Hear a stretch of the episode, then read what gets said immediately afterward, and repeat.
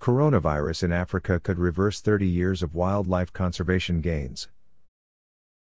For wild animals in Africa on the verge of extinction and the tight knit communities who protect them, COVID 19 is a specter, disrupting a delicate balancing act of survival for both humans and endangered species. African officials and conservation experts from Kenya, Uganda, and Gabon briefed members of Congress on May 12 about the growing impact of coronavirus on protected wildlife areas. Their overarching message new policies must take into account both national security concerns and sustaining livelihood in communities hardest hit by the lockdown measures. Unless African governments can maintain strong networks of community conservation areas, supporting thousands of jobs dedicated to wildlife conservation, protected wildlife areas face a difficult road to recovery. The fear is that coronavirus in Africa could reverse 30 years of conservation gains, including communal conservancy programs in multiple countries. Traditional funding and economic development in these areas will not bounce back into place overnight.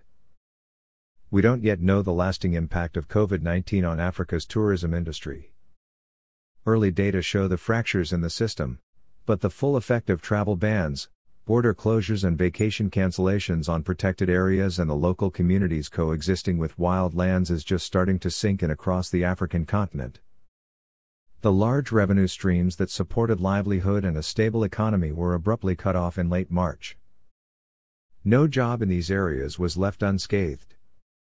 In Namibia, 86 conservancies stand to lose nearly $11m in income from tourism operations and salaries to tourism staff living in conservancies.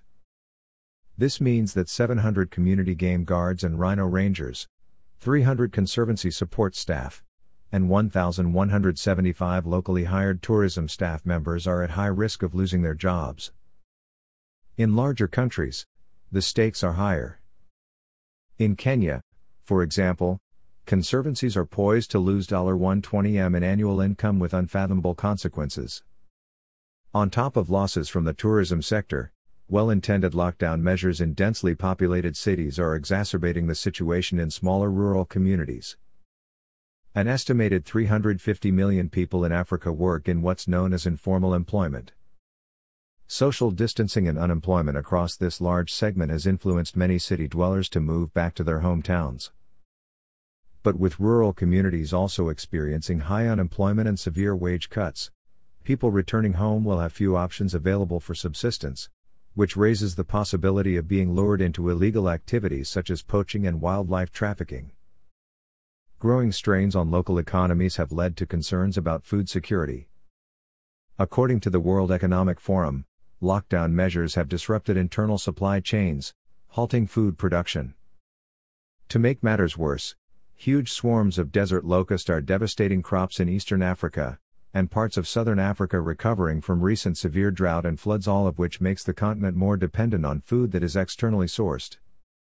The comparatively smaller number of cases in African countries is no reason to discount the abrupt economic reversals in community conservation areas. The spread of COVID 19 is still on the rise and will continue to have broad based impact on protected areas. There are reported outbreaks in every African country. At the time of this writing, there were 184,333 officially infected with 5,071 deaths, according to Africa CDC. South Africa has reported 48,285 confirmed cases, an increase of more than 20% over the past week. Africa's most populous nation, Nigeria, is struggling to respond to both the spread of COVID 19 and to the dramatic drop in oil prices, which has crippled its economy. The World Health Organization has warned that hotspots in Africa could experience a second wave of COVID 19 as lockdown orders are lifted in June and that appears to already be occurring in the Western Cape. South Africa has its largest daily increase in reported infections on June 4, with 3,267 new cases. The World Bank has estimated that as many as 60 million people could be pushed into extreme poverty by the end of 2020. If the situation continues to deteriorate, more vulnerable communities will turn to wildlife as a source of food. Such a scenario of unrestrained consumption of bush meat raises the risk of pathogen transfer from wildlife to humans. As the US and other countries pivot to help Africa, stimulus packages must be designed to include support for communities on the front lines of wildlife conservation.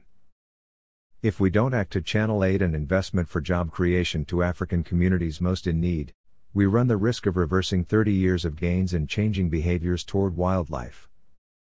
African Wildlife Foundation and organizations working on the front lines and monitoring developments have flagged sustaining land leases and providing opportunities for livelihood as critical stopgaps during and in the immediate aftermath of lockdowns.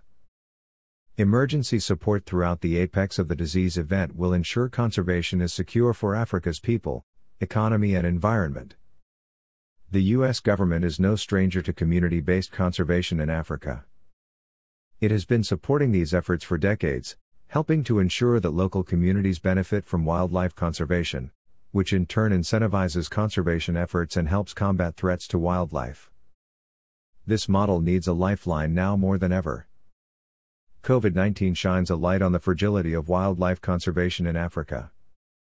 With limited funding for most state run nature agencies, there has been an over reliance on tourism to support efforts. In the wake of the pandemic, after immediate needs are addressed, Africa has a chance to show the world how to develop a regenerative economy.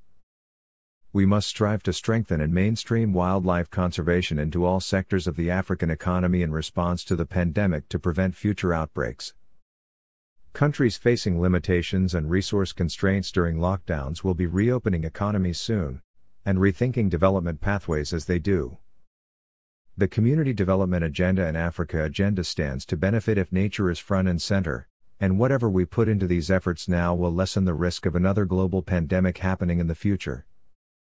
Edwin Tambara, African Wildlife Foundation